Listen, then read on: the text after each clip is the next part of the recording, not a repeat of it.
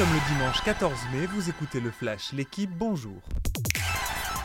Le PSG en balade. Les Parisiens ont tranquillement battu Ajaccio hier pour la 35e journée de Ligue 1. Victoire 5-0 des coéquipiers de Lionel Messi de retour dans le 11 hier.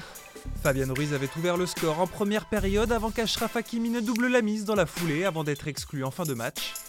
Kylian Mbappé y est allé de son doublé, ses 25e et 26e buts en championnat, meilleur total en Ligue 1.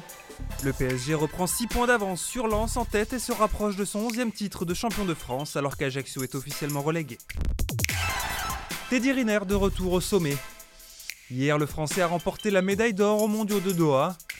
Son 11e titre mondial, le premier depuis 2017. En finale des plus de 100 kilos, il est venu à bout du Russe Inal Tassoev. Un combat de presque 9 minutes terminé dans le Golden Score. À 34 ans, Riner va désormais se tourner vers les JO de Paris en 2024. L'ultime défi d'une carrière immense.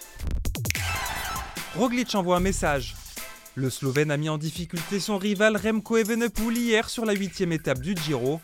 Dans une étape remportée en solitaire par l'Irlandais Ben Ili, Roglic a grappillé 14 secondes sur le Belge. Le coureur de la Jumbo-Visma a placé une accélération dans la dernière ascension, difficilement suivie par Evenepoel. Le Norvégien Andreas Leknesund conserve son maillot rose, suivi au général par Evenepoel et Roglic 30 secondes derrière. Brive descend en Pro D2. Hier, les Corésiens sont tombés à domicile face à Castres. Une défaite 13-16, synonyme de relégation pour la lanterne rouge du top 14. De son côté, Perpignan s'est donné de l'air en dominant Toulouse à Aimé-Giral. Les Catalans comptent 4 points de retard sur Pau avant la dernière journée.